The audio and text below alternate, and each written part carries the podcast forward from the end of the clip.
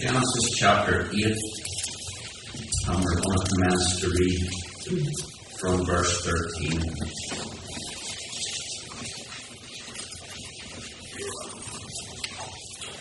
Now, the subject or the title for this morning is very simply A New Beginning. A New Beginning. Come into a new year, we're only one week into it, and I want to think about what that means for us, what our experience is, but I want to look at a very specific new year that we find in the scriptures. We find a number of these, but this I'm sure is the first one that we find whenever we come to the Word of God. Let's just bow in a moment's prayer before we read the scriptures together. Father, we thank thee for the time that we can spend together around thy word. We thank you for the worship of God that we've been able to partake in already this morning in these hymns of praise and as we've come before thee in prayer. And we do so once again in the name of thy Son, the Lord Jesus Christ. We thank thee for the things we have thought about him already this morning with the children, and we pray thy blessing upon these truths from John chapter 1.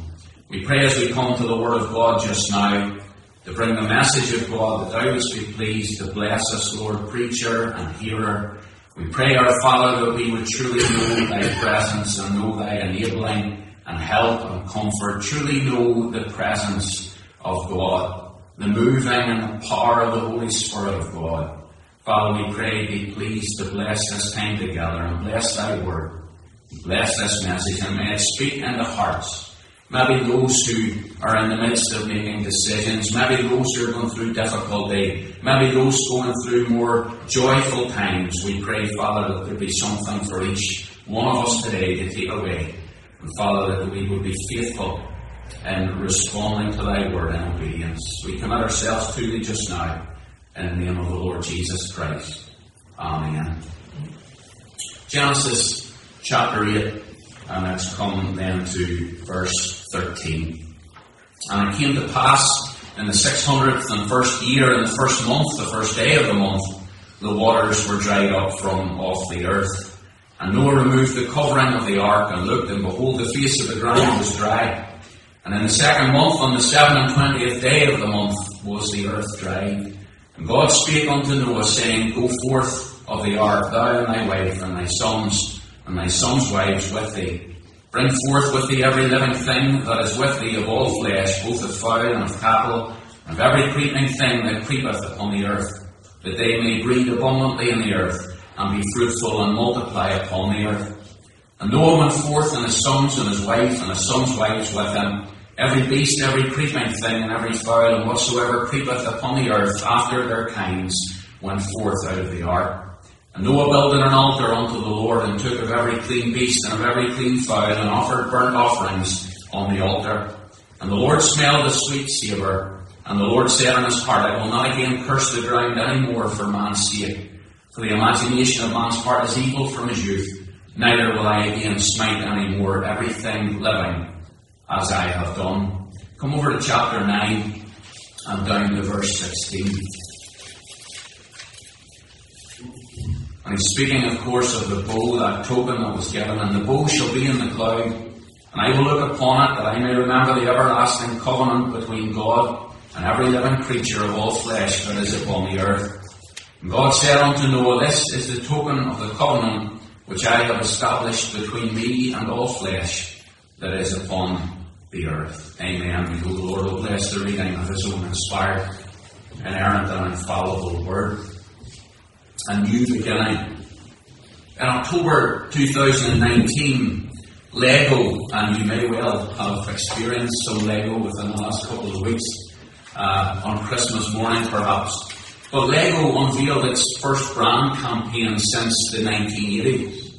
It was created by French agency BETC and it was entitled Rebuild the World. This huge project encompassed a live action adventure film that was directed by a multi award winning collective and a series of Lego brick scenes that sent positive political messages about the power of creativity to enable change.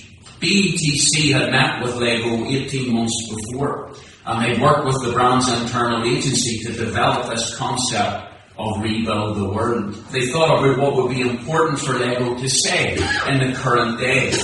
BTC's founder, Remy Babinet, said they are one of the most loved brands in the world. Innovation and creativity are both brand and philosophy. But the problem Lego has is that while it is known for the educational aspect of its product, that perception is a problem for all the parents who don't have an affinity with the brand. He said they think it's about following instructions, but it's more than play or education. He said it's about creativity. To be creative today is a way to achieve something, to navigate the world. Mathematics and rationality used to be the most important skills, but now creativity is the most valuable skill, and Lego can enable that. He went on, we had no limits, he said. This film is about what your imagination can do with Lego. Rebuild the world could be just for fun. Or it could address issues in the world today. You can transform the world as you want. Rebuild the world according to Lego. A focus on creativity. It's about innovation. Rationality is not necessary. There are no limitations. Instructions don't have to be followed. Noah's situation was very, very different. In a sense, he had to rebuild the world. But not with creativity, not with imagination, not with, without rationality, and not without limitations, and certainly not without instruction. Genesis, we know, is the book of beginnings. And whenever we turn to chapter 8 and verse 13, we find a new beginning. How had he and his family got to this point? Let's remind ourselves just for a few moments. Take a look back with me at chapter 7 just for a moment and verse 1. And the Lord said unto Noah, Come thou and all thy house into the ark, for thee have I seen righteous before me in this generation. Righteousness in a wicked generation. That was Noah's reputation. And today, as believers in the Lord Jesus Christ, as children of God, it must be our reputation too. Righteous. Come down into the ark. Come out of the world into the ark. And today, we are separate from the world as believers in Him in that sense. We are in Christ. Why did Noah have to come into the ark. Look at verse 4 of chapter 7. For yet seven days, and I will cause it to rain upon the earth forty days and forty nights. And every living substance that I have made will I destroy from off the face of the earth. He had to come into the ark because the Lord was going to exercise judgment on the earth. There is a promise of judgment today. There is wrath which is to come. And we need to remember that and we need to take the message of the gospel to those who are lost and dead in their sin. And an aspect of that is the fact that there is wrath to come. There is another judgment that is to come and it is to come soon. Verse 5 of chapter 7 And Noah did according unto all that the Lord commanded him. Here we see faithfulness. It is what is expected of us even today by God. We read in verse 16 of chapter 7, and they went in. They went in male and female of all flesh as God had commanded him, and the Lord shut him in. The Lord shut him in. Noah would be the representative head of the human race going forward. God would protect him. God was about to do something new.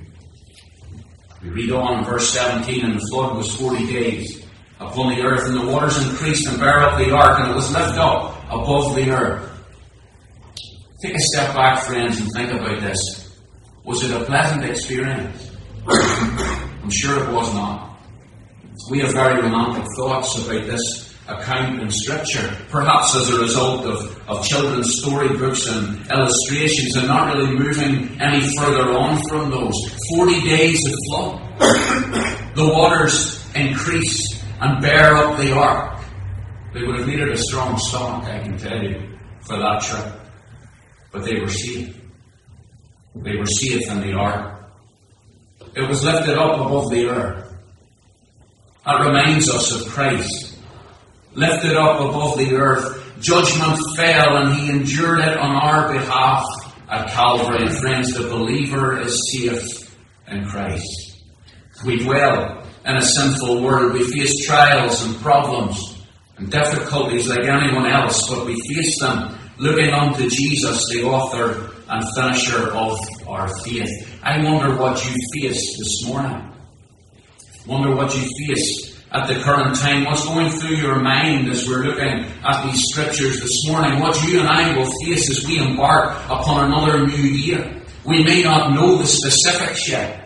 None of us know what may lie ahead of us, but what, what can we learn from the situation that Noah found himself in here? What can we learn from what God was doing here and also from Noah's approach to what was going on?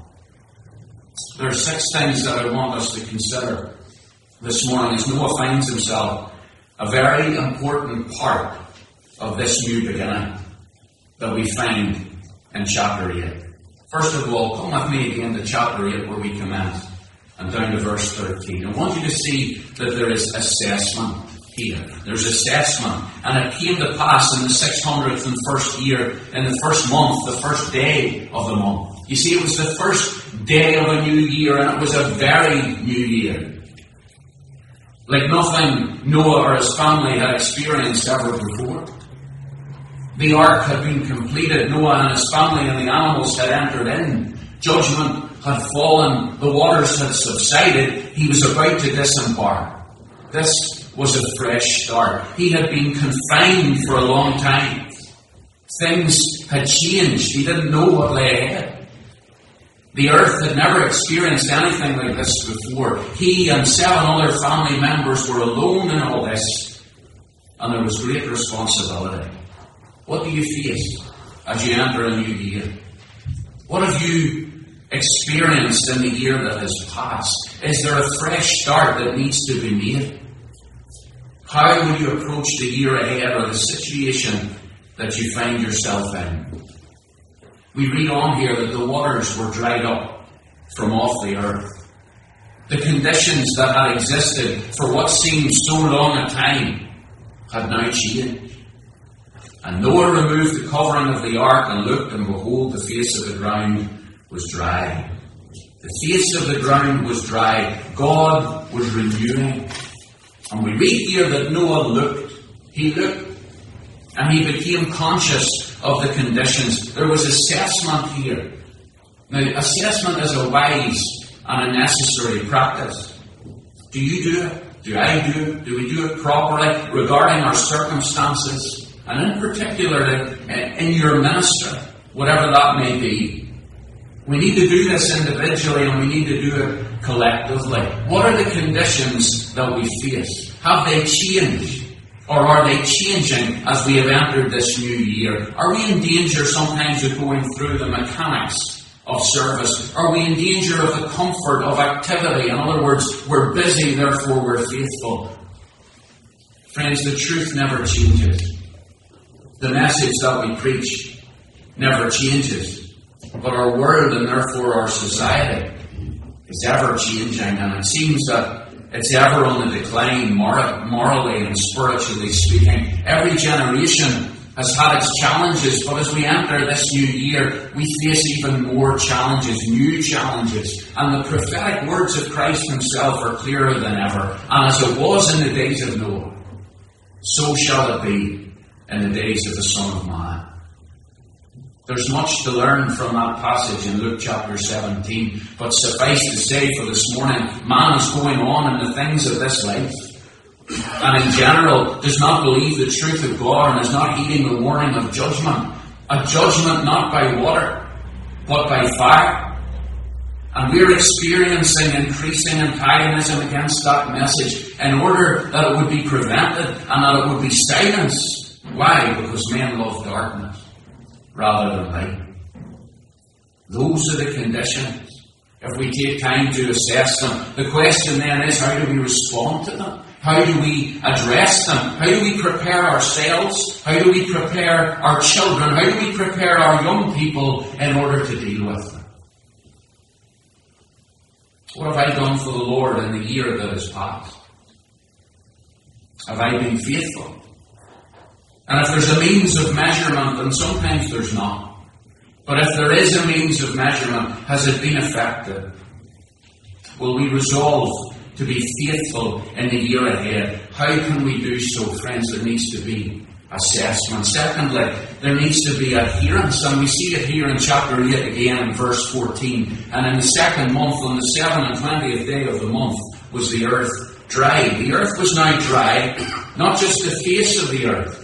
The earth was dry and it could be inhabited. And we read on here in verse 15, And God spake unto Noah, saying, Go forth of the ark, thou and thy wife, and thy sons, and thy sons' wives with thee. He didn't leave until God instructed him to do so. This was adherence to the Word of God. He may well have been chomping at the bit to get out of that ark, but he had to wait. Delay can be difficult, but God knows best, and sometimes we have to wait. Preparation may be required. Maybe a time of study. Maybe a season of prayer. Maybe a time of practical preparation, and each of these requires our patience and it requires adherence to the Word of God. Note Noah's family responsibilities here. He had his wife, his sons, his sons' wives. They were with him as he entered these new conditions and as he went forth to carry out God's instructions. We need to ensure that we take our families with us, don't we? We need to make time for them. We need to live well before them. We need to be good examples to them. And we have great responsibility to teach them. Teach our children. Before any Sunday school involvement or, or otherwise, to teach them ourselves from the Word of God. Noah faced a daunting task, a world that had been full which was now empty. He had been part of a generation. Now he was to be the start of a new generation. He had, had seen something that had never been seen before, and he was going to step out onto the earth and its aftermath. He had known the immediate protection of God in the close confines of the ark, and now God was asking him to go forth out of that vessel. Maybe there's somebody here this morning and God's asking you to go forward. Friend, listen, you do so with the indwelling of the Spirit of God. You do so with the very presence of Christ. And you go with the very revelation of God in your hand. What a wonder. What a blessing. What a privilege if that is your situation. There was assessment here. There was adherence here. Thirdly, there was acceptance here. Look at verse 17. Bring forth with thee every living thing that is with thee of all flesh both of fowl and of cattle and of every creeping thing that creepeth upon the earth. What did he bring with him? He brought some of the people and some of the things of the old world. There are things that we have to take with us, and they're not perfect, ourselves included. And we might not be able to change some of those things. Rather, we might simply need to accept them. Circumstances, failures of the past, consequences for things that we have said and the things that we have done, relationships that can be difficult, that can be challenging, conditions that are not ideal, but we cannot change them. But friends, the Lord is gracious. He is the God who forgives. He's the one who enables and He is the one who sustains. God here was going to do something new. Genesis 9 and verse 2 And the fear of you and the dread of you shall be upon every beast of the earth, and upon every fowl of the air, upon all that moveth upon the earth, and upon all the fishes of the sea. Into your hand are they delivered.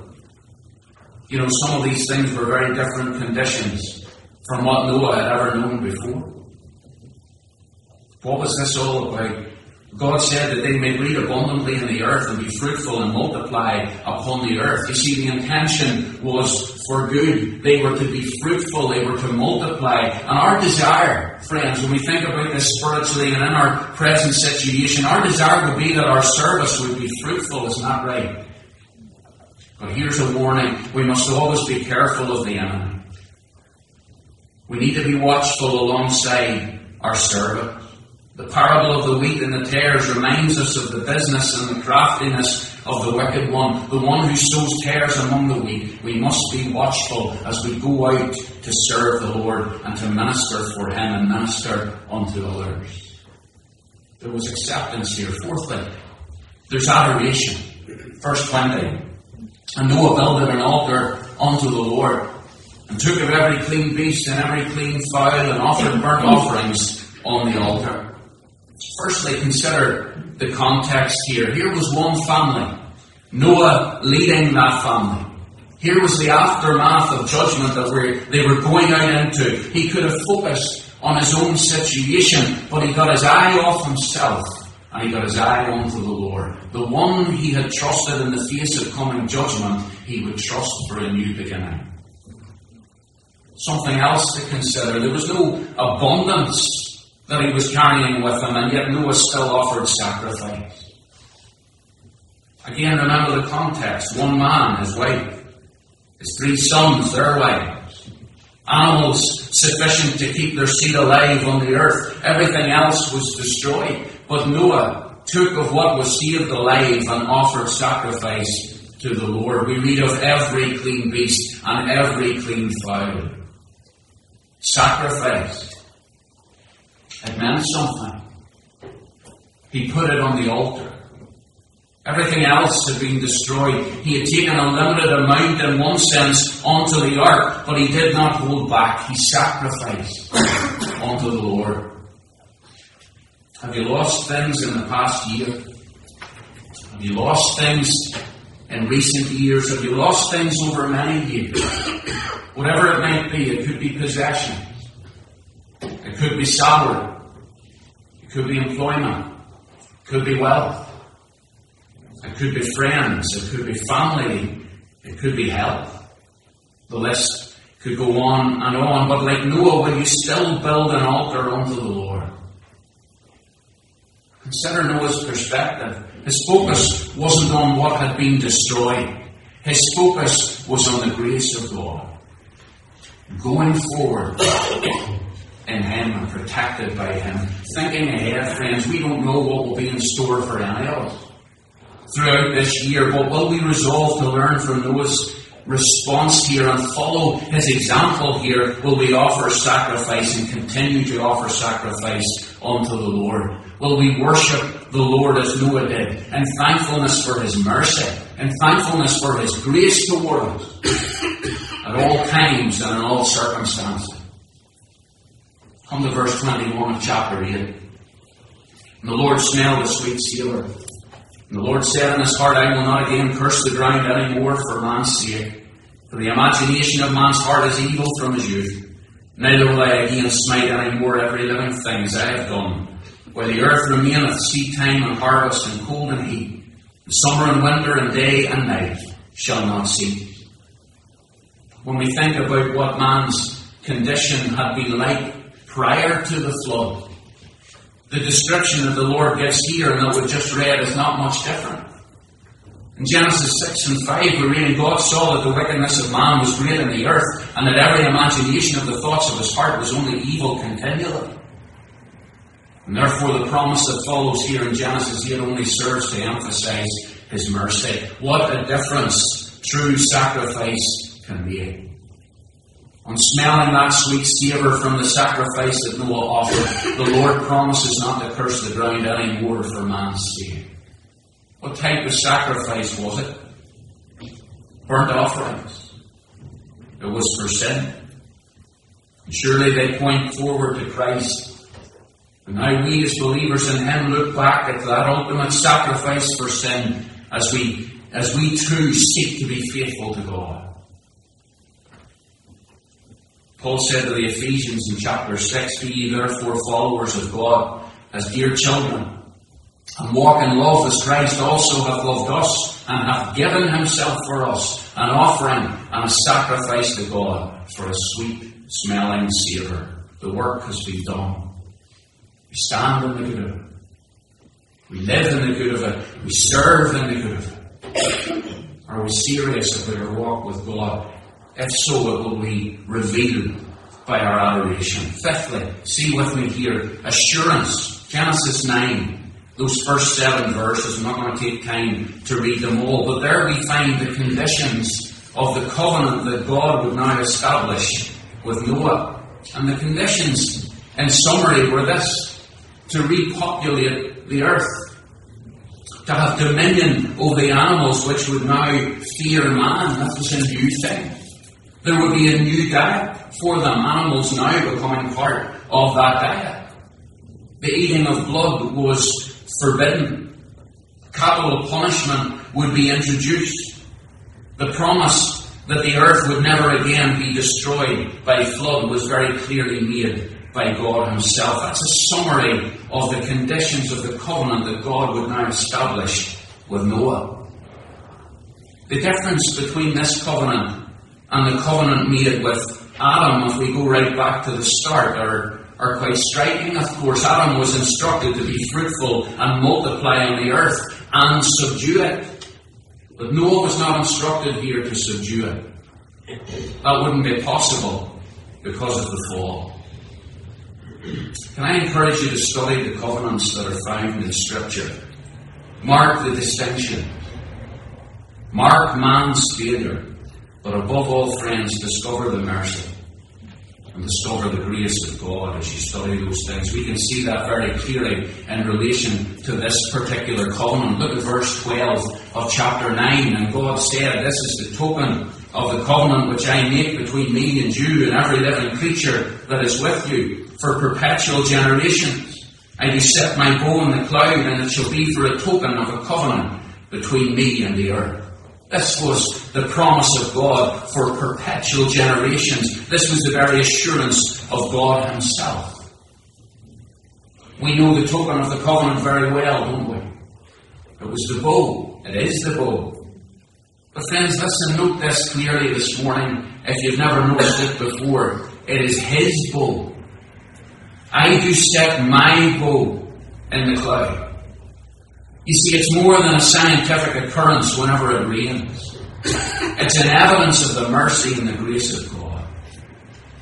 And it shall come to pass when I bring a cloud over the earth, that the bow shall be seen in the cloud, and I will remember my covenant, which is between me and you and every living creature of all flesh. And the waters shall no more become a flood to destroy all flesh. Put yourself into Noah's position again, just for a moment. He had come through the flood, a flood that had never been experienced before. The clouds had gathered and, and had broken and had unleashed a torrent by which everyone but Noah and his immediate family had been destroyed. And every animal other than what entered the ark had been destroyed. Can you imagine having witnessed those events, friends? How would you feel the next time clouds gathered above your head? But God provides assurance. God makes a promise. When the clouds come, clouds of danger, clouds of despair, clouds of doubt, His grace remains and it often becomes clearer to us against the backdrop of those clouds. God's promises remain. Verse 16, and the bow shall be in the cloud and I will look upon it that I may remember the everlasting covenant between God and every living creature of all flesh that is upon the earth. We normally consider the rainbow from our perspective. As we look upon it, and it's beautiful to look at. It's a wonder to see those things. It's always striking when that bow appears, and we love to look at it and point it out and say, Look, look at that one. That's a double one. Look at the colours, look how vibrant they are. And it's good to do so. It's good to see it from our perspective. And we do find assurance in that. However, note what God says here. I will look upon it. God looks upon the bow too. In fact, that is the perspective that is emphasized in these verses of Scripture. God says, I will remember. I will look upon it. That I may remember the everlasting covenant Friends, what great assurance we have being in Christ. Christ who is in God. The God of all the earth has spoken. He has promised He will be merciful. He will not recant. And that covenant is still in effect. It's an everlasting covenant. But we as believers can also look to an even greater covenant that has been established. We look to the new covenant. That covenant that was ratified at the cross where Christ endured the judgment of God in your place and in mine. And the believer is redeemed. And the believer is reconciled to God on the basis of that once for all sacrifice for sin. The covenant wherewith we are sanctified. Sixthly and finally this morning, I want you to see admonition. Chapter 9 and verses 20 to 21. There's a warning here. And Noah began to be an husbandman. And he planted a vineyard. And he drank of the wine and was drunken. And he was uncovered within his tent. You see, friends, here is an admonition, surely. Here is a warning about sin. Even Noah, even after all that had happened, all that he had been promised, all that he had been assured of, all that God had done for him and for his family, all that God was going to do for him, even after all that had happened, even after he had found grace in the eyes of the Lord, what a dreadful thing that he did. And what dreadful consequences ensued. We rejoice in the grace of God, but we can't play fast and loose with the grace of God. The Word of God is solemn. It is serious. We as believers have great responsibility. Our conduct is important. There are consequences for sin. The consequences of Noah's sin, and Adam's sin, and Abraham's sin, and many more continue to this day. And ours will be no different. And we can learn much from Noah's faithfulness, but we must also be honest and learn from his mistake. As we sum up this morning, there's a danger that we can get lost in the wonder of the account of Noah, isn't there? Because of the nature of the events that are recorded for us.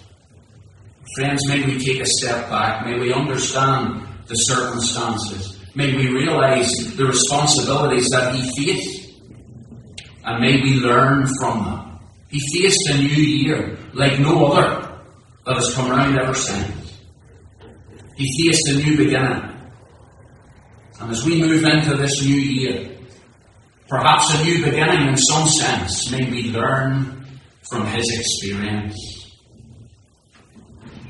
The assessment of what God uh, has done, what has gone before, and what we face going forward the adherence that we need to the Word of God, the acceptance there, there must be of our circumstances, good or bad, our adoration of the Lord of the Word, assurance in the mercy and the grace and in the promises of the eternal God. And friends, the admonition, the warning to keep sin and temptation at bay, that we may remain faithful for our good, but indeed, above all, for His glory. God bless His word to all of our hearts this morning.